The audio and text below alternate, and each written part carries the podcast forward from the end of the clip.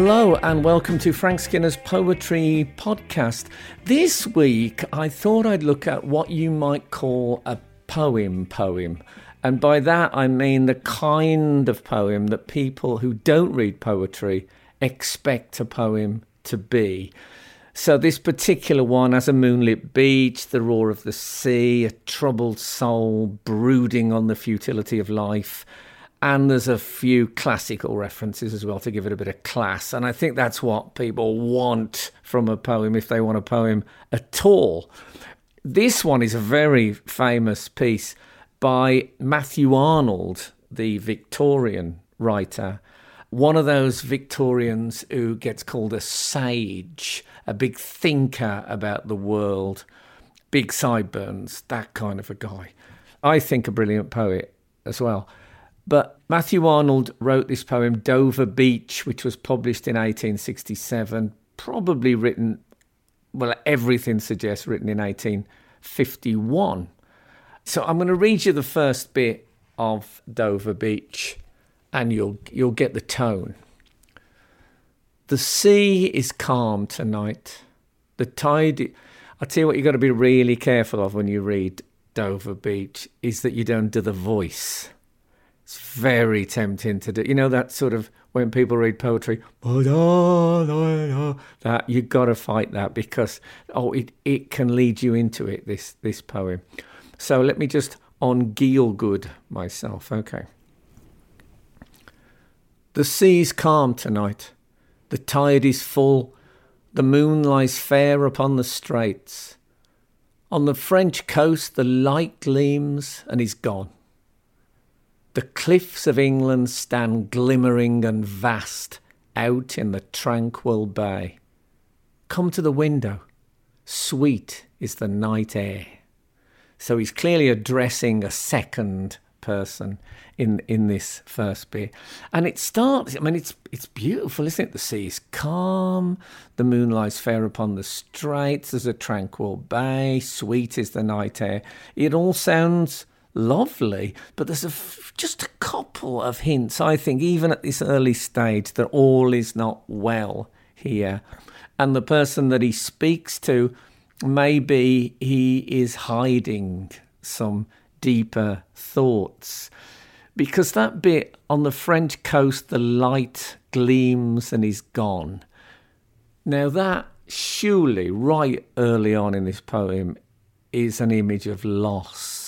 It's an image of something being tantalizingly out of reach. On the French coast, the light gleams and is gone. Something bright and illuminating has, has disappeared. And also, although I love the phrase, the cliffs of England stand glimmering and vast, I mean, it's rare that we get the chance now to really say something beautiful like that with the word England in it, unless we're talking about a sports event. But I love that. But it does remind us that we are an island and out there is dark, dark sea. This is called Dover Beach, remember. So to me, those are little hints of a bit more darkness than he's maybe sharing with the person he invites to come to the window. We then go to the next bit, and there's an only. It begins with the word only, and I think it's one of the most significant onlys in British poetry. Here, here we go. So he said, Come to the window, sweet is the night air. Only, no, straight away you're anxious, aren't you? If your partner says, Oh, come to the window, sweet is the night air, only you think, What? What's wrong? And this is how it goes Come to the window, sweetest the night air. Only from the long line of spray where the sea meets the moon blanched land. Listen. Now, that sentence is essentially only listen. So come to the window, sweetest the night air, only listen just a minute. I can imagine a raised hand when he says this just to just to ask her to be quiet. But then there's a fabulous poetic clause from the long line of spray where the sea meets the moon blanched land. So that is what he wants her to listen to specifically. He wants her to tune in to that place and that phenomenon. So, why? He's brought her out there to see the view, and then he says, Only, I'm going to do it again, only from the long line of spray where the sea meets the moon blanched land, listen. The moon blanched land.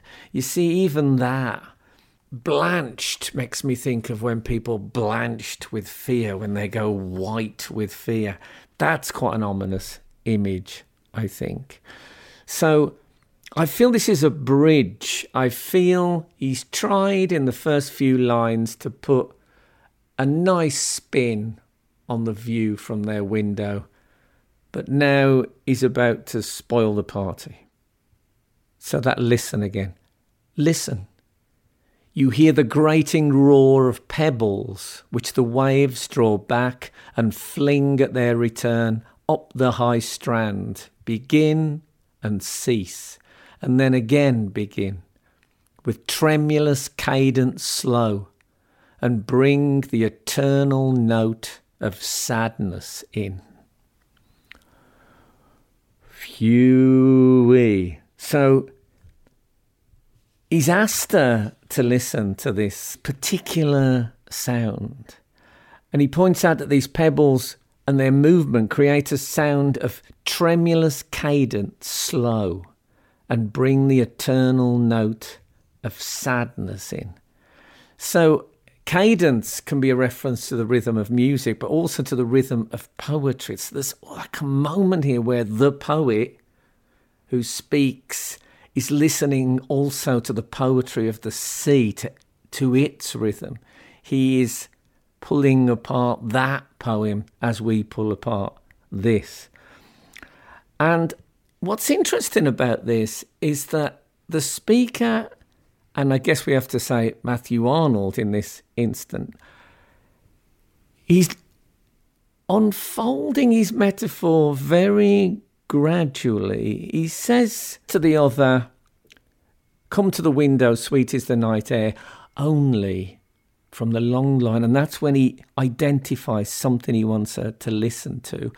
And then once she's tuned into that sound, he explains it quite technically what the pebbles and what the, the sea is doing.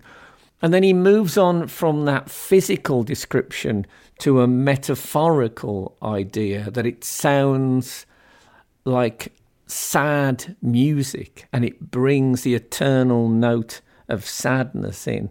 So he sort of converts the physical description into soundtrack music.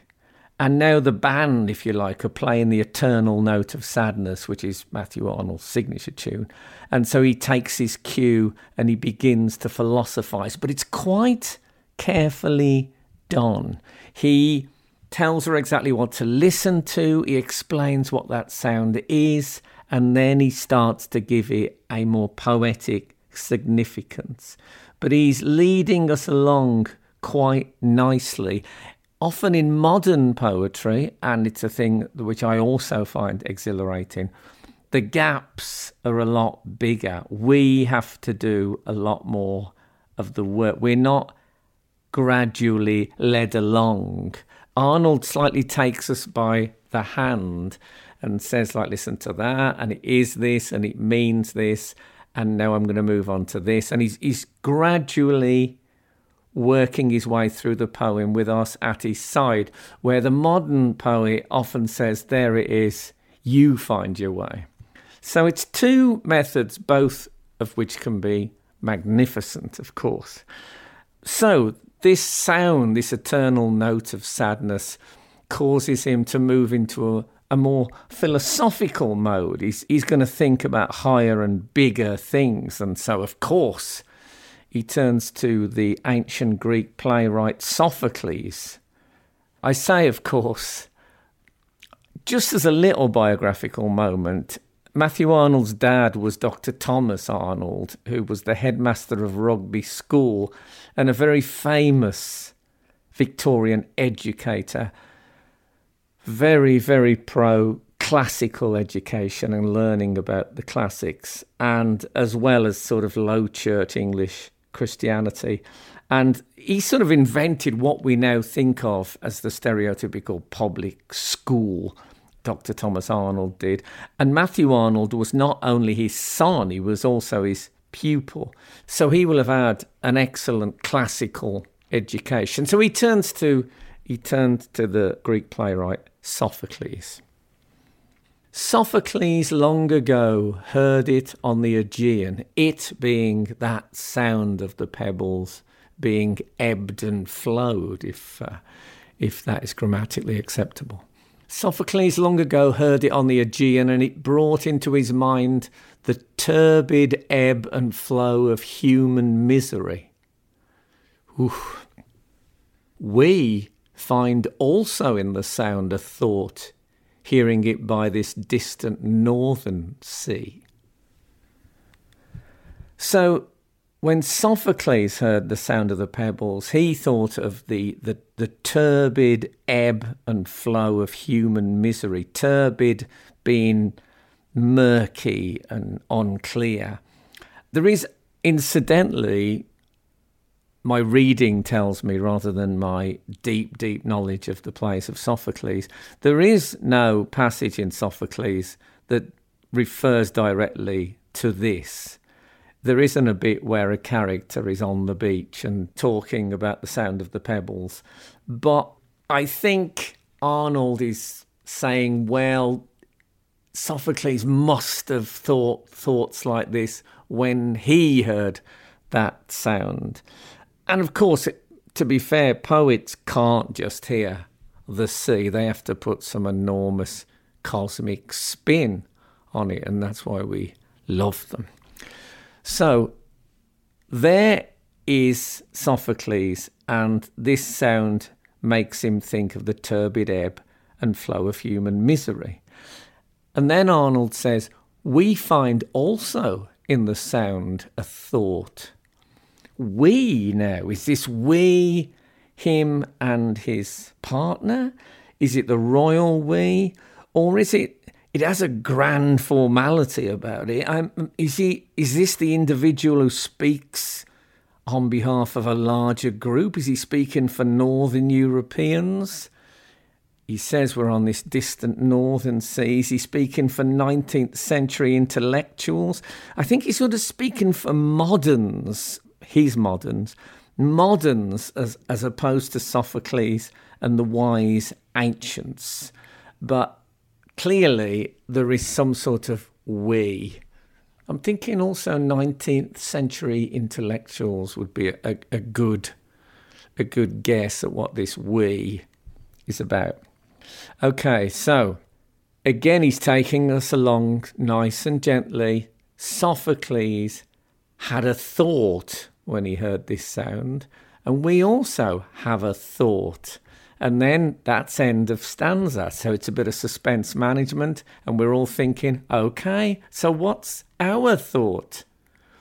Well, the next stanza begins with this first line The sea of faith. That's it. That's the first line. So that's the answer to the question. That's what we think of the sea of faith. And then you know it's going to be like, like an essay, The Sea of Faith, discuss with reference to the grating roar of pebble displacement. And he goes on. The Sea of Faith was once too at the full. If you remember in the second line, the tide is full. And now he's saying the Sea of Faith was once too at the full. And round earth's shore lay like the folds of a bright girdle furled. But now I only hear its melancholy, long withdrawing roar, retreating to the breath of the night wind, down the vast edges drear and naked shingles of the world. Fabulous. So, the sea of faith, that's where we're at. And I think you need to see this in the context of the 19th century, where religion don't get me wrong, was still a mighty power. Christianity in England was, was still very important, but science had chipped away at its firm base. And I know that Arnold lost his faith in his teens as a result, he always suggests, of his education. I think he became an agnostic, which is a sort of, you know, slight insurance policy, but generally no no belief. And it may be that he's projecting his personal loss of faith onto society, but certainly the church was not as unquestioned as it had previously been in England, when it lay like the folds of a bright girdle furled round Earth's shore. The girdle, it's not what you're thinking. It's not those girdles that you see in um, catalogues in the women's underwear section. A girdle was a it was worn around the waist. It was a, a long piece of fabric, often very beautiful, and it's got a certain association with the classics. I think Odysseus wore a girdle which gave him special powers. And in the Norse legend, Thor, I'm pretty sure, also wore a girdle that gave him magic power. And so it's quite a good analogy for religion and the sea of faith, because if you can imagine if it was one of those fabrics with a beautiful sheen, the folds of it would look like waves look at night when the moon is on the sea. You can see that that is not too much of a strain, that those images are similar. So it's got magical and beautiful connotations, but also there is a sense of containment and, and constraint from the girdle worn around the waist. And I think Arnold suggesting that religion had a similar constraining, restraining effect on society. So it's it's it's mixed up here how he feels about all this, but clearly there is a sense again of loss. And when you go back now on the French coast, the light gleams and is gone. A light that gleamed and now is gone in a country where he feels religion is disappearing, and certainly for himself, religion has disappeared. A light did gleam and then was gone. As I say, it's not quite so straightforward. Of course, if it was straightforward, it wouldn't be a great poem, but we will, we will unravel it. So, the ebb and flow of the English Channel that he was talking about is now replaced by basically just the ebb of the sea of faith. There's no suggestion of any return this time. He says, Now I only hear its melancholy long withdrawing roar, retreating. So it's just ebb for the speaker. And it's not we anymore. Now I only hear. So there is a suggestion that this is a personal response, that he hears the sound and he thinks of the sea of faith retreating as his own faith has retreated. I've got to, can I just read those last five lines again? I know that the purpose of this podcast, in many ways, is to analyze and to suggest various meanings that are secreted in poems. But sometimes with poetry, reading it out loud, it's just lovely to feel it on your lips. But now I only hear its melancholy, long, withdrawing roar, retreating to the breath of the night wind, down the vast edges drear and naked shingles of the world. There it goes, it's disappearing. Ooh. And that last bit, down the vast edges drear and naked shingles of the world. So, like the sort of gloomy edges, I'm imagining cliffs and sharp rocks and the naked shingles of the world, that sort of gravel that you get by the sea. So faith is retreating and it's leaving behind it a sort of hostile, sharp, rocky, steep, abandoned coastline. That's what it feels like. I don't know if this is deliberate, but one of the sciences that really undermined religion in the 19th century was geology. Geology made it clear that the time scale in the Bible didn't really work. Genesis was reduced for many from a book explaining how the world began to a lovely story about how creativity could happen in a mythical world. And that's that's quite a calm down. And as I say, geology was at the forefront.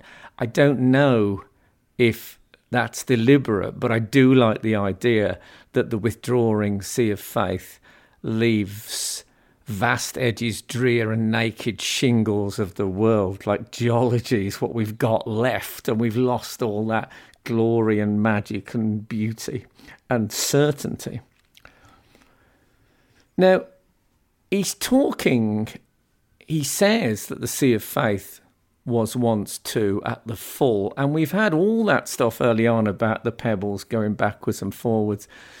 So maybe in all this, he is still betraying a certain hope that his faith might return, that the ebb might flow eventually. But if he is, it's pretty subtle and, and quite hard to find. This is a man looking out to sea, hearing those pebbles, and thinking, yeah, I used to have certainty, and and now I've just got confusion.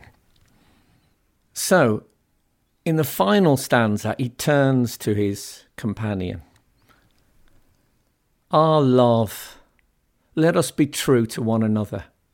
For the world which seems to lie before us like a land of dreams, so various, so beautiful, so new, hath really neither joy, nor love, nor light, nor certitude, nor peace, nor help for pain.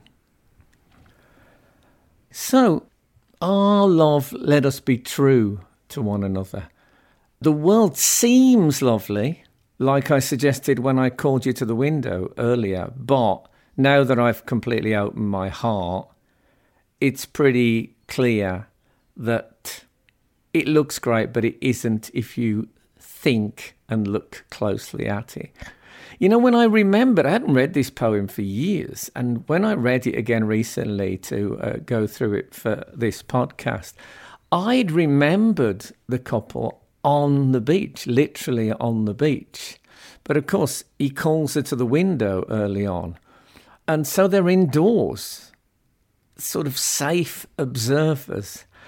And I find that interesting. The classical references as well sort of back up a sort of distance. There's a it's less about feeling and more about intellect, or I think that is what he's trying to achieve. He's slightly removing them from the scene. So when he says, hear that sad sound, you think, oh, now he's going to be, he's going to open his heart.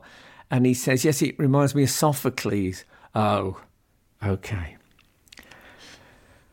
But then he starts having said, Our love, let us be true to one another. That's a beautiful moment. And but, but, but, he then hits her, first of all, with this lovely triplet of images, which has been undermined by a, a big seems just before it.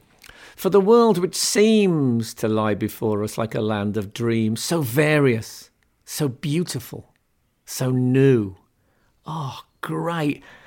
Young couple beginning out together. In fact, you know, when I say that, that's really, I have actually given away that I know a biographical bit about this. I'm going to share it with you, though, because you know my view on biography and, and poetry is that sometimes it can just reduce poetry to a diary entry. But I can't resist the juiciness of this. That this poem was written, it seems clear, while Matthew Arnold was on honeymoon. So the person he turns to speak to seems to be, if we follow it through, his new wife. And okay, they're in Dover, it's a lovely view, but imagine the honeymoon scene when he says to her, Yeah, the world hath really neither joy, nor love, nor light, nor certitude, nor peace, nor help for pain. That is what they call the end of the honeymoon period, I believe. I hope all that is true. And also, we all know, don't we, in relationships where when the seas calm tonight and the moon lies fair upon the straits, and then you eventually hear that terrible grating sound. I'm not saying they're at that stage, but I, I think of it when I um, when I've ever got the, the flash frames of failure in my previous relationships. My current relationship is, of course, perfect. So, yeah, you've got the positive, uh, the positive triple, which is the world which seems to lie before us like a land of dreams, so various, so beautiful, so new. But then it hath really neither joy nor love nor light. You think, oh, hold it, nor love. You've just called me love. You've suggested our love will dominate. Now you're saying the world has no love. And he doesn't even leave it at that. He has to hit her with another triple threat nor certitude, nor peace, nor help for pain. All the things, I suppose, which religion supplied. And this is not a man saying, oh yeah we've made a mistake here we you know we should be completely unquestioning and fundamentally believing in christianity he's not bemoaning the loss so much as the non-replacement of what was lost i would say so then we come to the the end of the poem just these three lines. And we are here as on a dark. Oh God, I did the voice. I did the voice. I'm sorry. And we are here as on a darkling plain, swept with confused alarms of struggle and flight, where ignorant armies clash by night. I don't think many of you, if I'd have said what will be the last line of this sad tragic love poem would have said, Where ignorant armies clash by night. When did we go military? How did that happen? Well, it's another classical reference, almost certainly, and it's from the Greek historian Thucydides. Now, bear with me, this is more interesting than you think it's going to be. Thucydides wrote a book you may have heard of called The History of the Peloponnesian War, and in it, he writes about the Athenian army at the Battle of Epipolae. Now, the, the Battle of Epipolae was fought at night. Thucydides makes the point that all battle is confusion, but at night it becomes much, much worse. And he tells us in the book that the Athenians could see figures in the moonlight, but not well enough to distinguish whether they were their own people or the enemy. So they took to just judging by the direction in which they were moving. So they ended up attacking lots of their own Athenians who were in retreat because they were going the wrong way. So then they started calling out watchwords, which is like asking for a password. And that got even more confusing till, according to Thucydides, they not only became panic stricken, but came to blows with one another and were with difficulty separated. So it sounds, doesn't it, just like terrible chaos. And he is suggesting that without the solidity of faith, that is what the world feels like. And apparently at Rugby School, where, as I've said, he was a, a pupil, that night battle image was in regular usage. So if someone went out on the beer and lost their mates and ended up in a ditch, they might say at breakfast the next day, "Oh my God, it was a real night battle of a of a evening, chaos and misunderstanding, and ultimately failure." I suppose. When in that last stanza the speaker says, the world which seems to lie before us like a land of dreams, so various, so beautiful, so new. It sounds, doesn't it?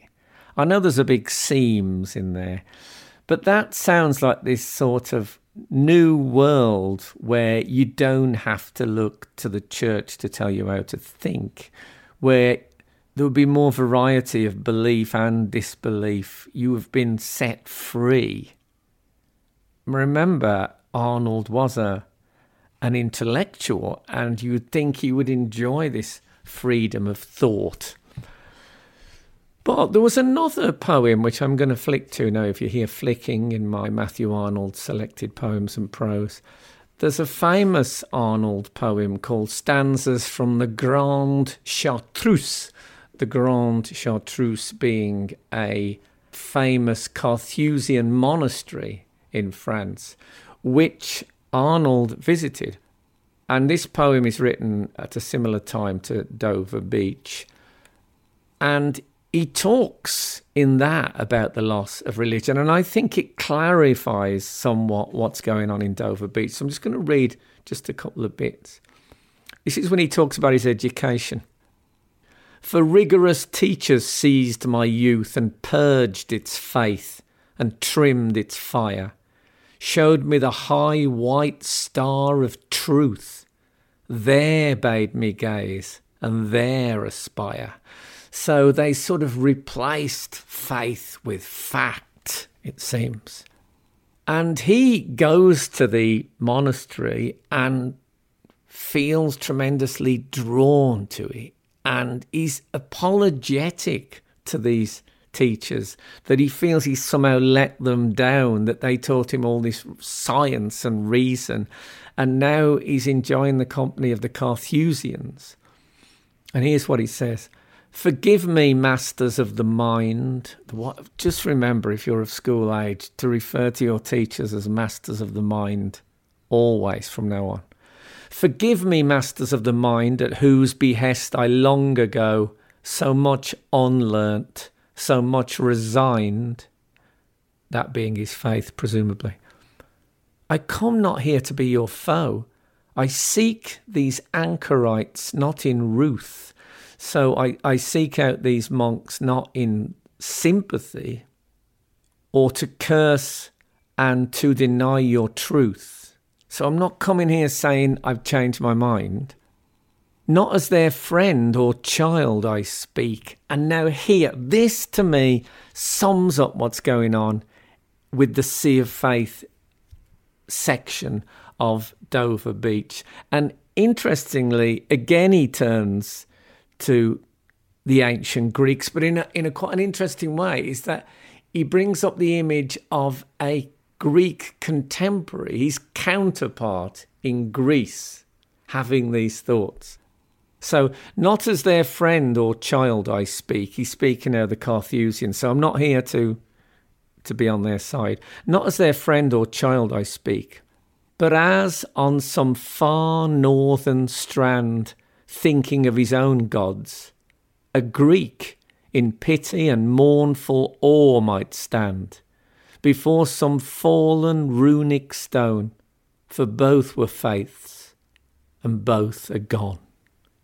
So, like a modern Greek looking at a fallen runic stone, and even though he doesn't believe in Zeus, he feels loss. He feels that something certain and something important and magical and central to his race has gone. And that is what I think Arnold is feeling in in Dover Beach. And in the end, I suppose you do see why he doesn't put the couple on the beach, why he puts them in a room somewhere overlooking the, the scene.